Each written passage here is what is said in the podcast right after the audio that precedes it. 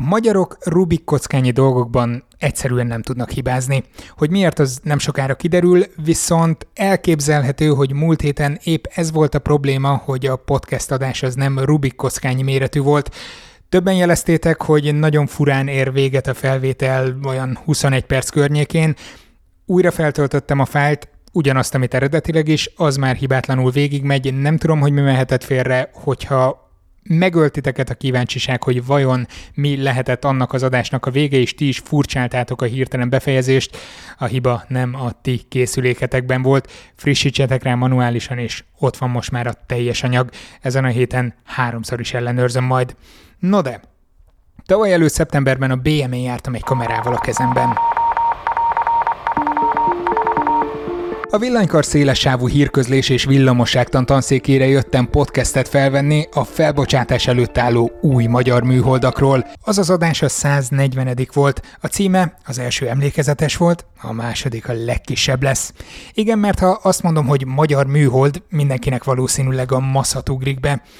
Abban az adásban viszont egy épp felbocsátás előtt álló 5x5x5 centis, lényegében Rubik kocka méretű, és egy ennél kétszer nagyobb műhold fejlesztéséről beszélgettünk. Hát kicsit szégyellem bevallani, de a sok tízmilliós költségvetés, az Európai űrügynökség korábbi álláspontját átíró műszaki megoldások, és persze a kutatási cél szentsége ide vagy oda, engem az antennák fogtak meg a legjobban. Speciális, még nem űrminősített biciklifék antennákat használunk, ez a 499 forint kategóriájú acél szál, abból is a másfél méteres verzióból három elemi szálat le kell belőle tekerni, fúrógéppel megfelelő menetemelkedéssel összesodorni, lehet méretre szabni és kiváló rugalmassági tulajdonságokkal rendelkező amúgy forrasztható antenna alapanyag, majd valószínűleg mi adjuk meg neki az űrminősítést. A videó fent van a Szertár YouTube csatornáján, a podcast adás pedig most már a Simplecast archívumában, de a linkeket be is rakom a jegyzetekbe. Akkor azt ígértem, hogy ha lesz eredmény a műholdakról, visszatérünk a témára. Nos, van eredmény, úgyhogy tessék újra irány a BME, itt az új adás, a 207. Sziasztok, én Zsíros László Róbert vagyok. A mai két vendégem Dudás Levente rendszermérnök, de lehet, hogy akár simán hívhatjuk mondjuk műhold gurunak is. Ő fog majd először megszólalni a könnyebb beazonosíthatóság kedvéért mondom, a másik beszélgető társ pedig Herman Tibor fejlesztőmérnök. A bicikli bovden az megkapta már az új minősítést? Abszolút. Most, most már az űrminősített antenna mind vevő oldalon, mind adó oldalon, és elég jól uh, vizsgázott fogjuk is használni a jövőben is. Jó van, akkor legalább ennyi eredménye már volt a projektnek, viszont azt néztem eh, Twitteren, most megnéztem a Smognak a, a Smog egy eh, Twitter idővonalát, hogy szeptember 28-án volt az utolsó bejegyzés tavaly, amikor azon örömködtetek, vagy nem tudom, legalábbis kiraktátok, hogy nem jön több jel, úgyhogy ezzel elköszönhettek a SmogP-től. Ez, ez milyen érzés volt? Megtapasztalni azt, hogy, hogy ennyi volt a kis 64 millió forint, úgy fup, elúszott odafenn. Hát azért nem ennyi volt, mert mégiscsak 295 napon keresztül szolgáltatta az adatokat. Ugye az, hogy az utolsó telemetria adat az mikor érkezik be, az, az mindig egy, egy időben viszonylag rugalmas valami, mert nem biztos, hogy mi vagyunk az utolsók, akik veszük ezt az adatot, mert nem biztos, hogy fölöttünk zuhan be a légkörbe, és semmisül meg, ugye ég el, és hát ennek megfelelően, amikor már biztosak voltunk abban, hogy a SmokeP megsemmisült, vagy legalábbis már nincs fölöttünk, akkor, akkor már érdemes volt ezt a úgymond bejelentést megtenni, hogy ténylegesen nem. Nincs már 5 centis a világon legkisebb működő műholda az űrben, ami ráadásul magyar, de hát ott volt még az ATL 1, tehát azért, azért ő még legalább két hetet ráhúzott a, a smogra, ugye a méretéből, a megéből adódóan. Igen, hiszen az kétszer akkora úgy, úgy, hogy az már legalább egy 10 centis műhold, tehát az gigantikusnak számít. 5 10 centi, az igen. Hát meg hát ha minden igaz, akkor március 22-én azért lesz talán-talán oroszok által fölbocsátva egy smog együnk a tervek alapján többszörösen halasztott starttal, amit még nem biztos, hogy, hogy nem fognak halasztani, de majd kiderül. A Smog egyről is beszéljünk, de, de egy kicsit tekintsünk vissza akkor a SmogP-re meg az ATR-re. Tehát a SmogP az egy 5x5x5 centis kis kocka volt, a ATL 1 az 5x5x10, tehát kétszer akkora méretű. Mi az, amit vizsgáltatok ezekkel? Ugyan egy korábbi adásunkban elhangzott, de nem biztos, hogy mindenki hallott. Egy picit összefoglaljátok, hogy mi az, ami, amit a két műholddal te- mérni terveztetek? Hát ennek volt több küldetése is. Az első, az elsődleges küldetés az az ember által keltett elektromágneses szennyezettség mérése a föld körül, alacsony pályás, alacsony föld körüli pályán. Ez ugye 360 kilométeren indult, jól emlékszem, és onnan kezdett el egyre alacsonyabb körpályán mozogni, ugye, és ezáltal így elégett nagyjából 9-10 hónap alatt. Szóval ez volt az elsődleges feladata. A másodlagos feladata a, a smognak az egy totál ionizáló dózismérő rendszer kipróbálása volt, amivel mérhettük a, a háttérsugárzásból eredő beérkező hát, sugárzást, ionizáló sugárzást, és a Smog 1-nek pedig lesz egy harmadlagos küldetése is, az pedig egy mágnesesen veszteséges anyagnak a használata, ami azt segíti elő, hogy a pálya élettartamot lecsökkentse. E, ezt, ezt egy picit közérthetőbb nyelvre le tudjátok fordítani? Mi az, hogy mágnesesen veszteséges anyag? Az egészet úgy kell elképzelni, hogy van a földgolyó, van a földgolyó meg egy mágneses tere. Ha a földgolyó mágneses terében, vagy bármilyen mágneses térben bármilyen fém, tehát alapvetően vezető anyag, avagy mágnesezhető anyag kering, mozog, erővonal meccés történik, akkor ebből adódóan ebben hőveszteség lép fel. Ez ugyanolyan, mint a régi villanyórában levő mágnes pofák között forgó alumínium korong. Ugye régen, amikor még itt lehetett különböző fórumokon látni, hogy na, hogy, hogy kell meghekkelni egy régi villanyórát, hogy többet vagy kevesebbet mutasson. Most ugyanez az alap. Többnyire a kevesebbet volt a cél. Általában a kevesebbet volt a cél, csak nem biztos, hogy az lett belőle. Na a lényeg az, hogy, hogy ugye a Földnek is van mágneses tere, 600 kilométeres normál nagyjából körpályán kering a műholdunk, gyakorlatilag 90 és 100 perc közötti időtartam között megkerüli a Földet, biztos, hogy van erővonalmetszés. Ha van fém a műholdon, már pedig szokott lenni, mert hát áramot valahogyan vezetni kell, tehát nyomtatott áramköri panelek mindenképpen ö, vannak a fedélzeten, hogy abban is valamilyen veszteség keletkezik. Áram indukál, feszültség indukálódik, zárt áramkör esetén ugye áram jön létre, annak mindenképpen lesz vesztesége. Ez a veszteség, hogyha csak sima vezetőkről beszélünk, akkor viszonylag kicsi. Ez ugye azt jelenti, hogy egy 600 kilométeres pályán nagyjából 18 és 25 év közöttre tehető a pályának a fizikai élettartama. Ez nem azt jelenti, hogy a műhold eddig fog üzemelni, hanem azt jelenti, hogy fizikailag az M tömegű test, mint nevezzük műholdnak, vagy űrszemétnek, mert hát amikor már nem működik tovább, akkor ő igazából már űrszemét kering a, a Föld körül. Konkrétan a keringésnek az élettartama, tehát kb. 18-25 év után tér majd vissza a légkörbe, mert viszonylag magas pályára, de még mindig alacsony földkörüli pályára kerül föl. Most ezt a fajta pálya élettartamot szeretnénk mi lecsökkenteni, mert abban biztosak vagyunk, hogy az elektronika az, hát mondjuk a smog P-re visszautalva egy ilyen 9-10 hónapon keresztül fog csak működni. Nagyjából. Uh-huh. Jósolható. Ezután töltött időszak az űrszemétként töltött időszak. Na most ezt az időt szeretnénk minimalizálni. Tehát tegyük fel, hogy egy évig működik a műhold, de fizikailag fönt van mondjuk 18 évig, a 17 évként töltött űrszemétből szeretnénk mondjuk 3-4-5 évnyi űrszemét időszakot, tehát fűtsük el a mozgás energiánknak egy részét olyan anyagoknak az alkalmazásával, amely többletveszteséget okoz a műhold fedélzetén, tehát a mozgás energiánknak jelentős részét kvázi hővé alakítjuk.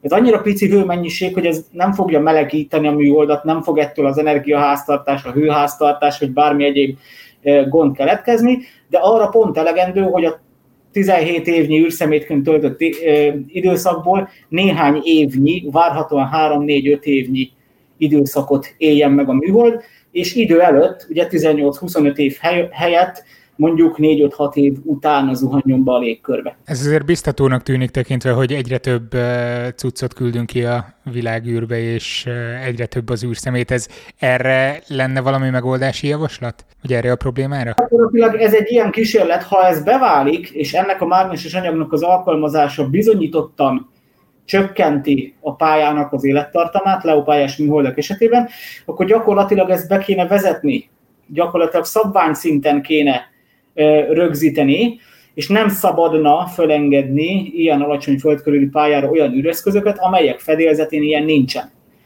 A probléma az, hogy nagyon-nagyon rossz a kilövési statisztika. Mármint nem a kilövési, a kilövési statisztika is viszonylag rossz, tehát hogy melyik ö, ö, rakétából mondjuk milyen százalékkal kerülnek föl működőképes állapotban űreszközök, de amelyik tényleg működik, tehát fölkerül földkörül pályára egy adott űreszköz, tipikusan egy unit CubeSat, egy unit uh, Packet Cube, tehát 5x5 centis kis zsebműhold, vagy ennek egész számú többszörösek, 2 egység, 3 egység, 4 egység méretűre lehet itt gondolni, illetve illetve a CubeSatok vonatkozásában a 10 centis kocka és ez, ezeknek kétszeres, háromszoros, hatszoros méretkategóriái, nagyon-nagyon rossz a, a működési statisztikája, 5% alatt van.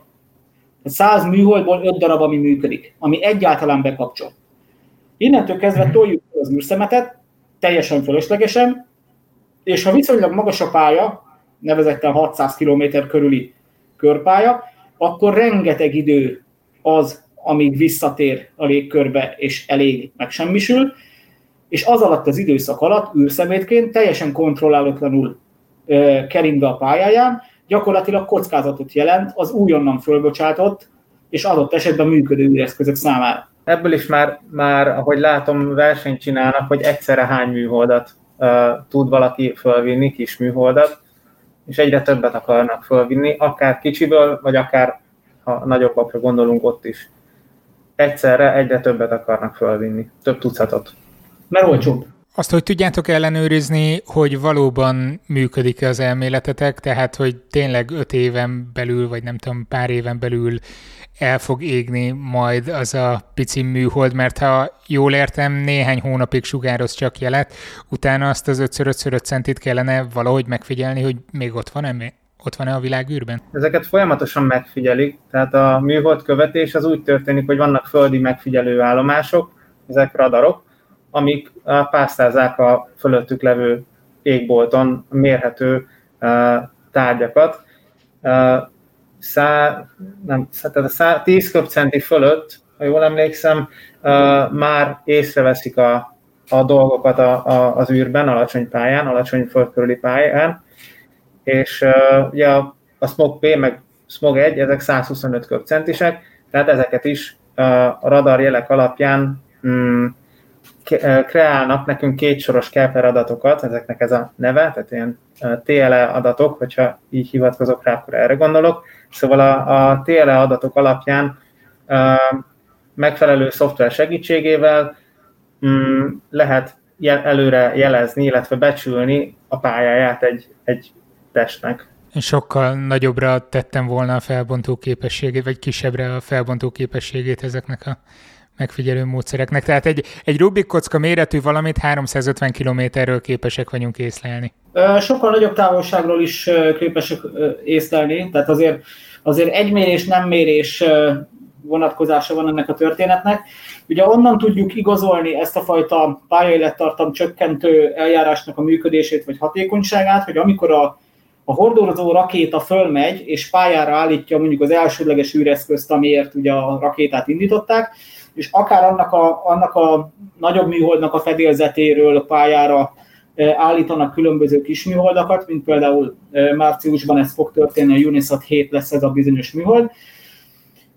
Akár a rakétából közvetlen pályára állítanak néhány tucat kis műholdat, tipikusan ilyen, ilyen számokban kell manapság már gondolkodni egy egyszerű rakéta indítás után, akkor ugye van egy elsődleges Kepler adat, amit jósolnak az űreszközökre. Ha ebből kiszámoljuk, hogy ennek mekkora a pályaélettartalma, mondjuk adódik rá 20 év.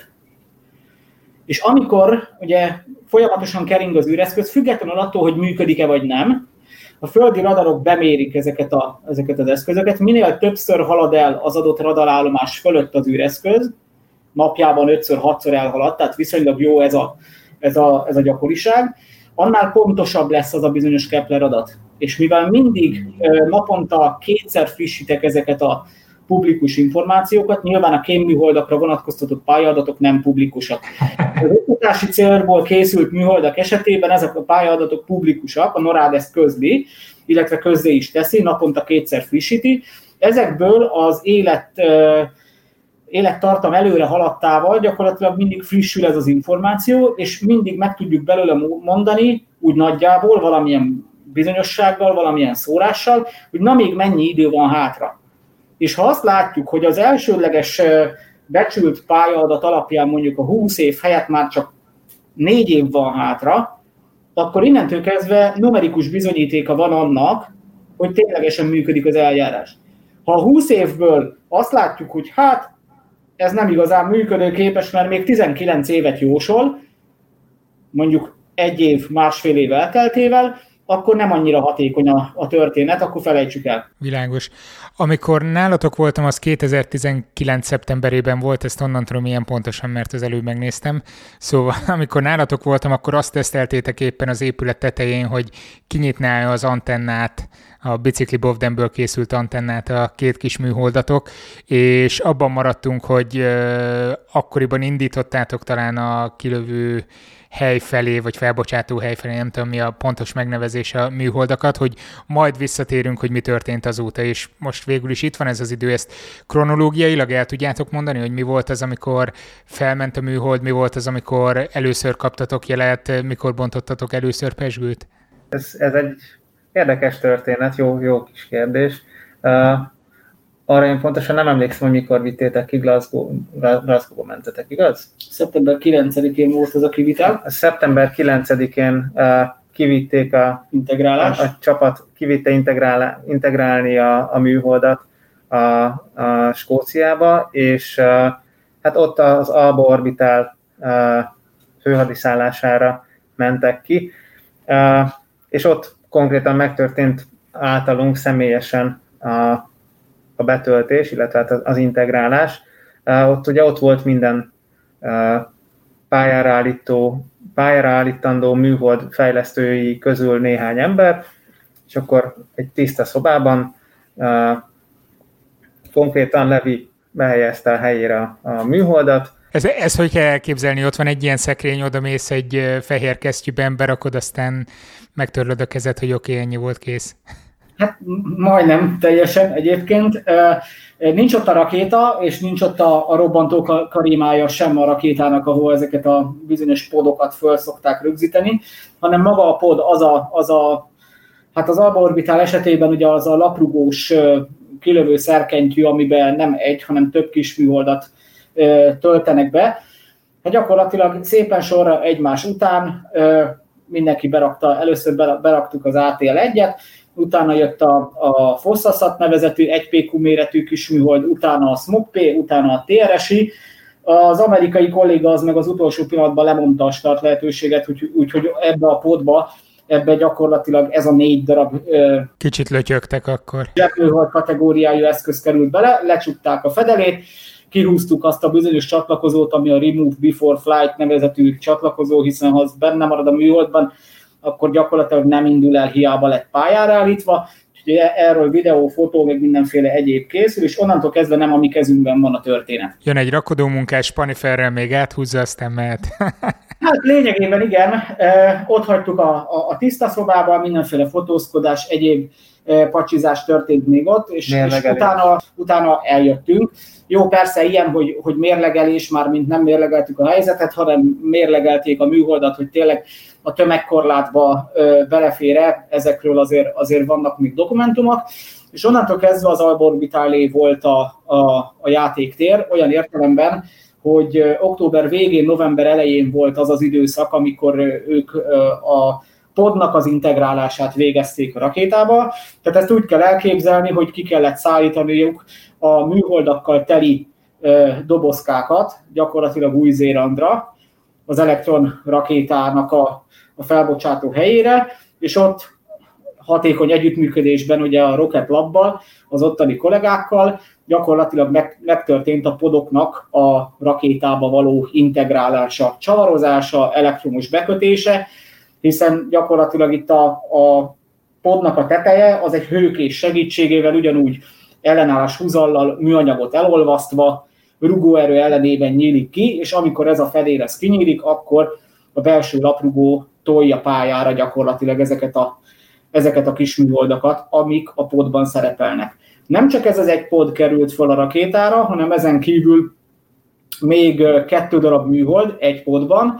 Ez a NOR 1A, illetve NOR 1B nevezetű amerikaiaknak eladott 3PQ, tehát 5x5x15 centis kategóriai műhold is fölkerült a, az Electron rakétára, illetve volt neki egy japán műhold elsődleges hasznos terhe.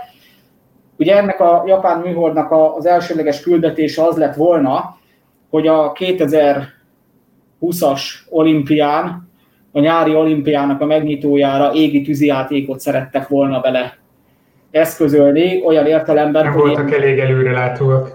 Hát 200 darab ilyen 8-as csapágygolyó nevezetű vasat szerettek volna elteríteni, kilövöldözni abból a bizonyos nagy műholdból, és ezek gyakorlatilag a, a légkörbe visszatérve fölizzanak, és egyfajta égi tűzijátékként, de műholdról indított égi tűzijátékként szerették volna megmutatni a világnak az olimpia megnyitóján, hogy ők mennyire, mennyire ügyesek és okosak. A probléma az több rétű volt, az Elektron 2-es rakétának az indítása az december 6-án, ugye a Mikulás napján megtörtént, tehát reggel azt hiszem Greenwich idő szerint talán 8 óra 19 perckor megtörtént ez a bizonyos elektron rakéta pályára állításnak a elindítása. Utána körülbelül olyan másfél-két óra időtartamig zajlott effektív a pálya manőver, amíg elérte a megfelelő magasságot. A japán műholdat, mint elsődleges hasznos teher ugye pályára állította, utána pályamódosítás, és amikor elérte a megfelelő 365 kilométeres magasságot a rakéta, akkor ezeket a bizonyos kis műholdakat is pályára állította, és utána visszakanyarintották a Földnek a, a légköre irányába magát a rakétát, tehát a rakéta is vélhetően már azóta megsemmisült, de most meg lehet nézni a publikus Kepler adatoknál, hogy van-e még ilyen rakéta maradvány az űrben, mert lehet, hogy azóta is bizonyos részegységei ott keringenek. És onnantól kezdve december 6-án már a délutáni órákban gyakorlatilag ilyen 12-13 óra környékén helyi idő szerint. Már Japánból, illetve Ausztráliából kaptunk olyan információkat, ilyen, ilyen vízesli diagramokat, ilyen képernyőképmentéseket számítógépről, hogy az ottani amatőrök már mintha fognák a jeleket nem csak a SMOG-P-nek, hanem az ATL1-nek is a jeleit. Viszont ez, ez nagyon jó hír, mert abból kiindulva, amit mondtatok, hogy, hogy milyen rossz szokott lenni a működési arány, nektek százszázalékos volt akkor. Hát eddig még százszázalékos a magyar műholdaknak a működési aránya, gondolok itt a Maszot egyre, a SMOG-P-re, meg az ATL1-re is, tehát eddig háromból három az, az, az jó volt. Ugye említettem a NOR egy át, illetve B-t, 3 PQ méretű, meg sem szólalt az ATL1 és a SMOG között levő fosszaszat meg sem szólalt, illetve a TRSI sem szólalt meg, tehát azokból a podokból kibocsátott műholdak közül csak a két magyar, aki, aki elkezdett működni, és körülbelül olyan, olyan este talán 19 óra 52 környékén volt Magyarország feletti áthaladása, első áthaladása a mi kis műholdjainknak, és onnantól kezdve már mi is vettük a jeleket, akkor már elhittük, hogy tényleg a mi jelünk, jeleink jönnek a, jönnek a világűrből, hiszen egymás mellett gyakorlatilag 25 kHz-es frekvencia különbséggel ott volt a SMOG-P-nek, illetve az ATL1-nek a jele, és hát bekapcsolt és működik, működött mind a kettő. Hozzáteszem, a japán műhold sem működött. Tehát eh, annak ellenére, hogy Covid, meg, meg halasztották a, a, az olimpiát, meg még az sem biztos, hogy nyáron megrendezik, de a szándékok alapján talán meg is rendezik. Eh, ennek ellenére ez a fajta deorbitációs kísérlet sem működött a japán műholdon, ki akarták próbálni, nem ment. Lehet, hogy ti szabotáltátok az egészet, volt benne egy olyan chip is, amiről nem akartok beszámolni, hogy hogy tegyétek tönkre a többit. Viszont mi az, amit le tudtatok szűrni eredményként a beérkező jelekből? Hát elég sok adatcsomag jött le. Itt ugye a, a műholdkövetést nem csak mi végeztük, hanem igazából bárki egy egyszerű antennával, akár mérőszalagból készített irányított antennával, vagy egy minden irányból jól vevő antennával a ház tetején lehetett venni a, a műholdaknak a jelét. Ezt leginkább rádióamatőrök tették rajtunk kívül, mi is követtük, és rádióamatőrök is követték.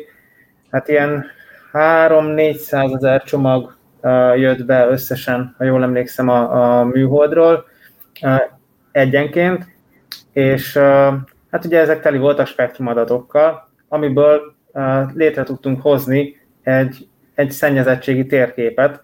Ebből készült kétféle verzió, egy kétdimenziós, egy, egy színezett ábra, illetve egy 3D-s, tehát egy földet forgatható 3D alkalmazás, vagy hát térkép, ahol meg lehet nézni frekvenciatartományonként a, a szennyezettséget.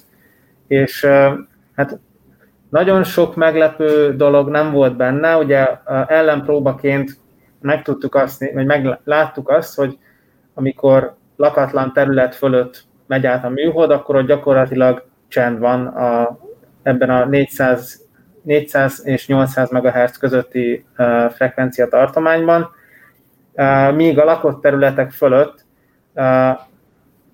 ott, ott jelentős mennyiségű mm, jelteljesítmény mérhető.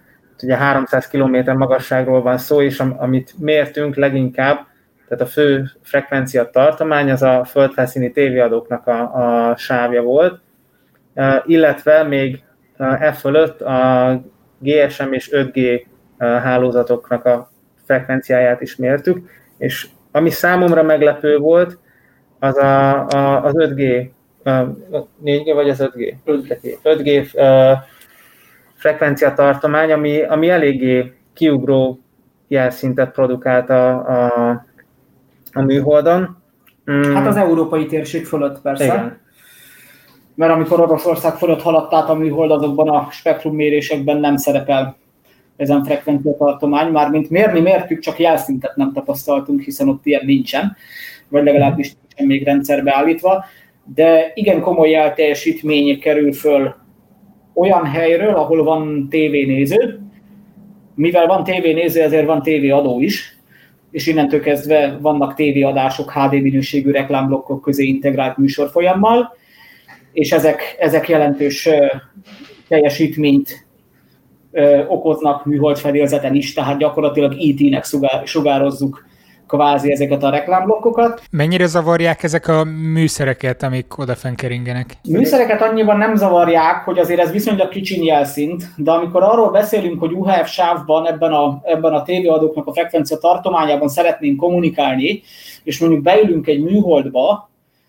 és onnan nézzük a kommunikációs rendszerrel, fülelünk, hogy körülbelül mi az a valami, amit sugároz a földgolyó, illetve hát a földgolyó felszínén ugye az emberi tevékenység, akkor igencsak komoly zaj és katyvasz, ami, ami fölkerül. Tehát az alacsony pályán keringő műholdaknak a kommunikációs rendszerének számára ez egy igen komoly interferáló teljesítmény kategória, amit mi hát szándékolt vagy nem szándékolt sugárzással, de mind a tévéadók sávjában, mind pedig a, a, a mobiltelefon sávban konkrétan fölfelé sugárzunk. Szándékoltan nem fölfelé sugározzuk, csak a, csak a légkörnek a határán nem áll meg az a rádió hullám. Tehát kimegy a világűrben, mert ilyenkor már az ionoszférának a refraktáló hatása nem érvényesül, mint rövid hullámon, tehát konkrétan tudunk műholdakkal kommunikálni, illetve tudjuk zavarni is a műholdjainknak a vételét. Szándékosan? Nem szándékosan. Mi legalábbis nem szándékosan, de biztos vannak, akik igen, nem? Igen.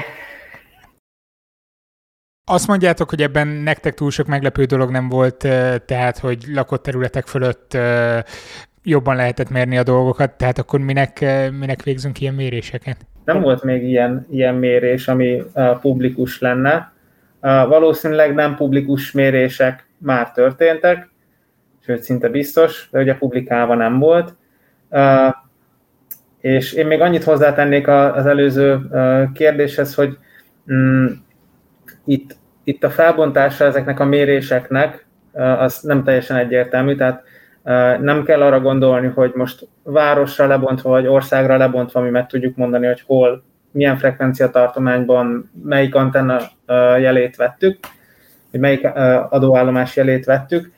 Nagyjából egy 4000 km átmérőjű területet fed le egy-egy mérésnek a, a, az eredménye, és onnan a, az összead, a jelek összeadódott jelteljesítménye az, ami beérkezik a, a műhold antennáira, és erre a területre jellemző mm, értékeket tudunk mondani, és ugye, hogyha egymás mellett vagy egy ponton többször mérünk, akkor, akkor lehet azért interpoláció segítségével egy valamelyest részletesebb térképet létrehozni, és ez az, amit, amit itt a mérések eredményéből ki tudtunk hozni. Tehát abban biztosak vagyunk, hogy kémműholdak nincsenek, Ugye ez teljesen egyértelmű, mert ha megkérdezik az amerikai felet, ő nekik sincsen egy darab kémműholdjuk se, ha megkérdezik az ellenoldalt, a ruszkikat, ő nekik sincsen egy darab kémműholdjuk se, meg a kínaiaknak se, meg az indiaiaknak se.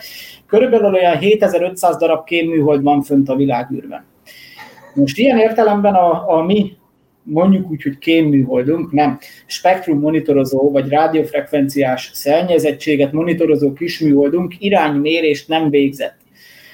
Tehát nincs konkrétan beazonosítva, hogy melyik az az ország, illetve melyik az a TV adó, ami ezt a fajta szennyezést, ezt, ezt létrehozta az adott pozíciójában a műholdnak, amikor ez a mérés történt.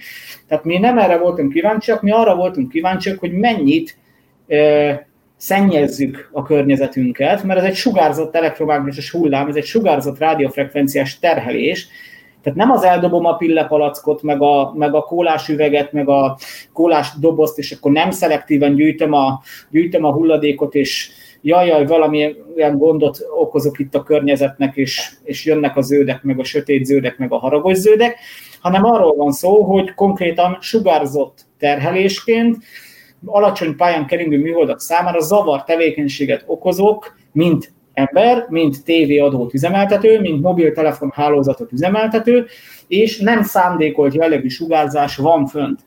Tehát ezek a kémműholdak, amiről tudjuk, hogy nincsenek, biztos, hogy mére, végeztek már ilyen spektrum monitorozó tevékenységet, de ezeknek a méréseknek az eredménye az államtitok, hadititok kategóriába tartozik. Mi meg megcéloztuk azt a frekvencia tartományt elsődlegesen, amely amúgy is publikus, hiszen a tévénéző tévénéző azért használja a földfelszíni tévévevőjét, hogy enszer 10 km távolságra a tévéadótól HD minőségű reklámblokkokat a tetőantennájával tudjon venni, és ne kelljen drótot kihúzni, mert mondjuk a tanyán nem lehet drótot kihúzni a tévéadó, vagy a, vagy a kábel tévé szolgáltató és az adott ház között. Na lényeg az, hogy, hogy ez a fajta mérés, ez publikussában történt, és pontosan ezért publikáltuk a mérési eredményeket, és igazából ez volt az a fajta úgymond tranziens, gondolok itt a Smoke P-nek a, a működésére, és a bizonyítottam ö, rengeteg lejött adatcsomagjára, illetve ezeknek az adattartalmára, ami alapján például az Európai űrügynökség, mint olyan, rájött arra, hogy ténylegesen lehet 5 centis méretben működő műholdat készíteni. Mert egészen addig lényegében tavaszi időszakig, a tavalyi évben gyakorlatilag az Európai űrügynökség nem ismerte el a zseb műhold kategóriába, tehát az 5x5x5 centinek, illetve ennek egész számú többszörös méret kategóriába eső műholdaknak a létjogosultságát. Azt mondta, hogy ilyen műholdak már pedig nem léteznek. A működő műholdaknak a legkisebb mérete az egy unit CubeSat 10 centis kocka. Na most amiután mi már ténylegesen rengeteg adatcsomaggal, rengeteg olyan 80 valahány világszerte nálunk regisztrált rádiamatőr segedelmével rengeteg adatcsomag és bejövő spektrummérési információ birtokában tudtuk ezt publikálni. Onnantól kezdve úgymond rá volt kényszerítve az ÉZA arra, hogy ezt a fajta tevékenységet elismerje, sőt, mondhatom, hogy azóta írtak ki olyan pályázatokat, amely nem csak a valahány unit CubeSat, hanem a valahány PQ méretű zsebműhold kategóriájú űreszközök fedélzetére vonatkoztatott rendszerekre vonatkoznak.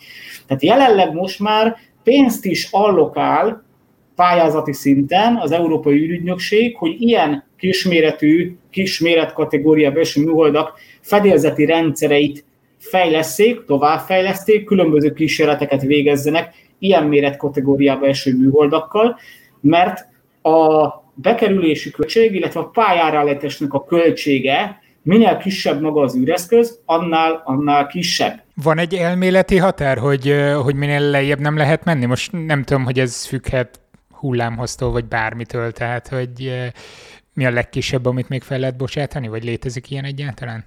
A probléma általában mindig az energia. Ha áram van, minden van, szokták volt mondani. A műhold fedélzeten is így van, ha alacsony pályán kering az űreszköz, akkor általában a napból, mint egy csillagászati egységre levő természetes energiaforrásból nyerjük az energiát. Minél kisebb egy műhold, annál kisebb a fedélzetre tehető napelem felület. És innentől kezdve annál jobban csökken az energia mennyiség, amit átlagosan egy kör átlagra, mondjuk 90 vagy 100 perces keringési ciklusra vonatkoztatva realizálni tudunk műhold fedélzeten. Ha belegondolok, hogy a SMOK P esetében nagyjából 300 milliwattnyi ez a fajta bejövő teljesítmény körátlag vonatkozásában, akkor ez körülbelül a, a mobiltelefonodban levő ledes zseblámpának a teljesítmény fogyasztásának körülbelül az ötöd tized része amikor te azzal keresel valamit az esti sötétségben, mondjuk a kulcsukat, mert éppen haza akarsz menni, és nem találod a megfelelő valamit, vagy éppen a lépcsőházban nem ég a villany. E, szóval ez a fajta teljesítmény kategória, ugye a műholdat soha nem azért fejlesztjük, mert mennyire jó műholdat csinálni. Mindig van egy elsődleges hasznos teher, egy elsődleges kísérlet, ami alapján a fejlesztés elindul, és magához a kísérlethez fejlesztjük ki a műholdat, és nem egy műholdba keresünk egy olyan kísérletet, ami belefér. Most innentől kezdve a kísérletnek a minősége, milyen, miensége, tömege, térfogata, fogyasztása határozza meg, hogy milyen műholdba illeszkedik ez bele. A mi spektrum monitorozó rendszerünk az egy 5x5 mm-es integrált áramkör lényegében a hozzátartozó RF kapcsolókkal, antennákkal, amit a műholdról ki kellett nyitni, és körülbelül olyan 27 milliampernyi áramfelvétellelő megelégedett. Tehát 3,3 voltról ez egy rendkívül kicsi energiafogyasztás jelentett, tehát igencsak jól illeszkedik az 5x5x5 centis 300 mW átlagos bejövő DC-hez, belefér a műholdba, műholdba fizikailag térfogatát tömegét tekintve, az antennája nyitható volt, és innentől kezdve nem borította föl az energiaháztartásunkat, nem fogyasztottunk többet emiatt, mint amennyit eh, elő tudtunk állítani a napelemekből. És a másik korlátozó tényező általában a rádiófrekvenciás kommunikáció. Tehát az, hogy a műhold fedélzetéről leimádkozzuk a keletkező adatbiteket, mint mérési eredmény. Mert ez a legnagyobb teljesítményű fogyasztó általában egy műhold esetében, nem is a kísérlet, nem is a fedélzeti kompúternek a ott meg kell oldani mindenféle egyenleteket, meg irányítani kell a, a műhold fedélzeti digitális életet, hanem az a fajta tevékenység, hogy a keletkező információ mennyiséget le kell sugározni elektromágneses hullámok segítségével a Földre, a Föld felszínre, a földi állomásokra, és ez a legnagyobb teljesítményű fogyasztó általában a műhold fedélzeten, mert ehhez energia kell. Tehát itt ugyanúgy energia megmaradás törvénye érvényesül, ugyanúgy van hatásfok, a felvett teljesítménynek csak töredékét tudjuk, körülbelül olyan 30-40 százalékát tudjuk elektromágneses hullámként lesugározni, és gondoljunk bele abba, hogy amikor a műhold mondjuk teszem a SMOK P 365 kilométeres pályán, a fejünk fölött van, akkor ugye 365 kilométert kell áthidalni. De mivel ez egy alacsony földkörüli pálya, naponta 5-6-szor ér Magyarország fölé, és egy-egy áthaladásnak az időtartam olyan 2 és 12 perc közöttre volt tehető, és nem mindig a fejünk fölött van. Ha éppen horizonton van a műhold, éppen felbukkan, vagy a pályájának az áthaladásának a végén tart, akkor körülbelül olyan 3000-3500 km távolságot kell áthidalni. Tehát nem az a bizonyos mobiltelefon, hogy elsugárzunk a két-három kilométerrel tőlünk levő átjátszó állomásig, és még így is megszakad a hívásunk, hanem ehhez képest jóval, de jóval nagyságrendekkel nagyobb teljesítmény szinttel, vagy távolság szinttel kell dolgoznunk, viszont a felhasználható energiamennyiség a kockának a méretéből, tehát a műhold geometriai struktúrájából adódóan véges felületű napelemek miatt igen erőteljesen korlátozott. És ezt a kompromisszum sereget kell igazából ö, alkalmazni a gyakorlatban, és egyelőre úgy néz ki, hogy a miénk volt a világon a legkisebb működő műhold, mint Smog P. Tehát ez idáig voltak olyanok, hogy ThinSat kategória, amely talán 40x40x 2 mm-es ilyen, ilyen műhold kategória volt, egyik sem működött, be sem kapcsoltak. Volt olyan próbálkozás, hogy 10x10x 1 cm-es ilyen lapos négyzet alakú műhold kezdemény, nincs rá precedens, hogy bárki is csinált volna ilyet, és bármelyik működött volna. Tehát a jelenlegi állapot alapján az 5 centis kocka alakú Smoke volt a világon az első, aki ténylegesen bizonyítottan működött, és üzemszerűen teljesítette a küldetését. Mi a helyzet a másik műholddal, az ATL 1 ami nem a legkisebb volt, hanem kétszer legkisebb, vagy kétszerese a legkisebbnek? Arról milyen eredményeitek voltak? Itt ugye a két műholdnak hasonló küldetése volt, az ATL is ugyanúgy végzett spektrumanalízist, és a kettő műhold eredményeit egy adatbázisba gyűjtöttük. Ezzel gyakorlatilag megnőtt a mintaszám egy-egy területre. Ott rosszul emlékszem, hogy valami hőszigetelő rendszert is próbáltatok tesztelni azzal a műholddal? Jól emlékszel, tehát ott annak az volt a, a másik feladata. Az a... elsődleges hasznos terhe volt a hőszigetelő anyagvizsgálat. Akkor elnézést, ezt fordítva mondtam, szóval igen, elsődleges feladata az, az ez volt, ez a hőszigetelő anyagoknak a, a vizsgálata, négy különbözői. Ez, ezeket az eredményeket mi átadtuk a, a tulajdonosnak, a, a műhold tulajdonosának, aki, aki ezt utána fel tudta dolgozni, ez pedig az ő termékük. Nem tudom, hogy ebből publikáltak-e valamit? Egyelőre én nem tudok róla, hogy ők ezt publikálták volna. Ugye ez volt, az ATL 1 volt az első igazából magánfinanszírozású, teljesen magán műhold Magyarországon. És ugye itt az ATL Kft.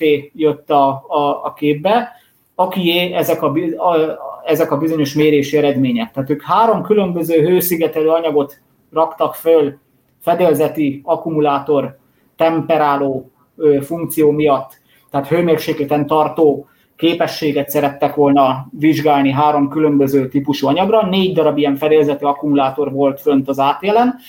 Az egyik a hagyományosnak nevezett, hát vákummal volt hőszigetelve, távtartókkal, bronzkupakkal, az akkumulátor hoz tartozó panelnek az egyik oldalán, és ezen kívül volt még három másik fajta, három különböző hőszigetelő anyaggal hőmérsékleten tartva, és ezen mérési eredmények mind a hőmérséklet, mind a töltöttségi szint, egyéb telemetri adatok, ezeket mi nem publikálhattuk, mert ez nem a mi tulajdonunk ilyen, ilyen értelemben szellemi tulajdonunk, hanem az, ez a megrendelőjé, ez az ATL Kft., és innentől ez a ha úgy dönt, hogy publikálja, akkor publikálja, ha megtartja magának, mint, mint céges titok, és ez alapján szeretne tovább menni és különböző üzleteket kötni a továbbiakban, akkor ez innentől kezdve az ő dolga.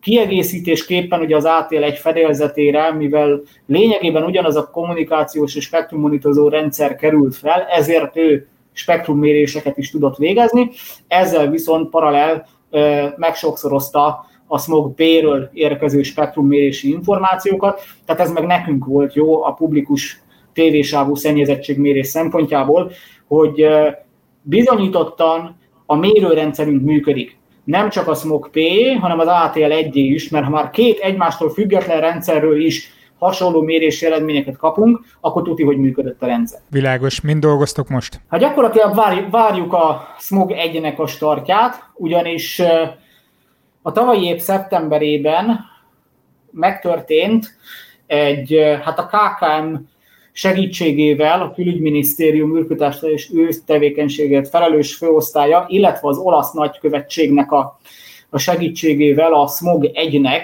a Rómába való kiszállítása. Ugye ez covidos időszak, tehát nekünk minimum két hét karantén odairányba, két hét karantén visszairányba lett volna a történet.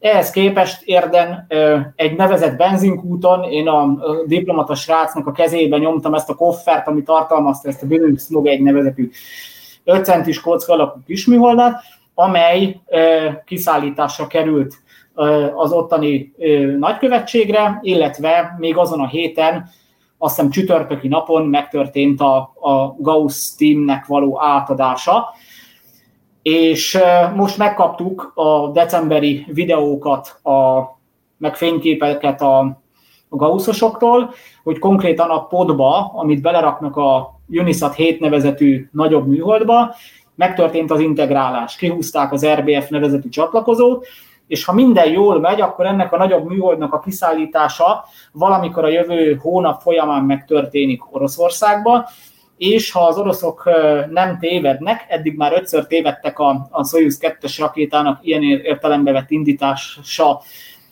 indításának időpontjának meghatározásában, mert eddig ötször halasztották ezt a startot.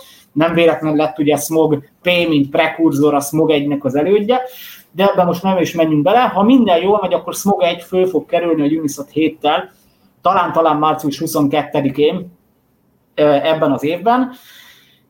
Kettős a start, tehát először a Unisat 7-nek kell bekapcsolni és üzemelni, és utána a Unisat 7-ből, ha jól emlékszem, akkor 6 darab ilyen zsebműhold, illetve CubeSat kategóriai műholdat állítanak pályára, tehát kettős a start.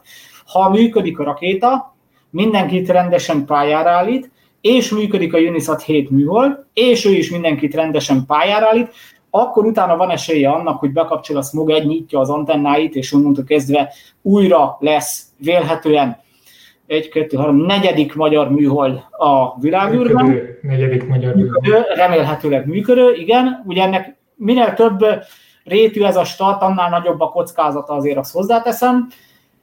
Illetve itt a háttérben azért, azért itt az egyetemi fejlesztő csapat, ugye zajlik az élet, már mint haladunk előre időben, ez azt jelenti, hogy mindig jönnek új és új hallgatók. Ugye mi ott az oktatási rendszerbe illeszkedően az egyetemi oktatás keretein belül végeztük eddig a műholdfejlesztési tevékenységünket, és itt a tanszéken ezt a fajta hagyományt szeretnénk továbbvinni. Úgyhogy új egyetemi hallgatók bevonásával gondolkozunk SMOG 2-n, ilyen előkísérlet, mégis mi lenne az az elsődleges, avagy másodlagos hasznos teher, ami a SMOG 2-re potenciálisan fölkerülhet, de már 5x5x 15 centisbe, már 3 PQ egység műholdban gondolkozunk, aminek vélhetően egy-két év múlva lesz majd a startja, hiszen gyakorlatilag nincs a kezünkben az űreszköz.